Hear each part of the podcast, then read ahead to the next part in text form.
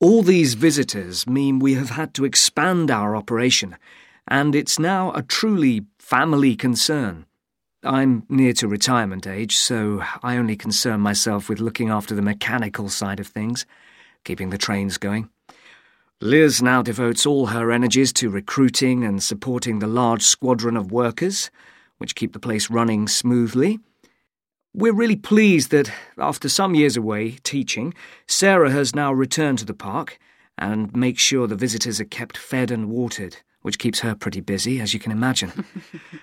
Our son Duncan has been a stalwart of the park for the last ten years, taking over from me in the area of construction and I'll say a little bit more about that in a moment.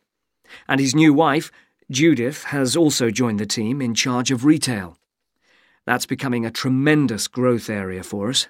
A lot of people want to buy souvenirs. Mm.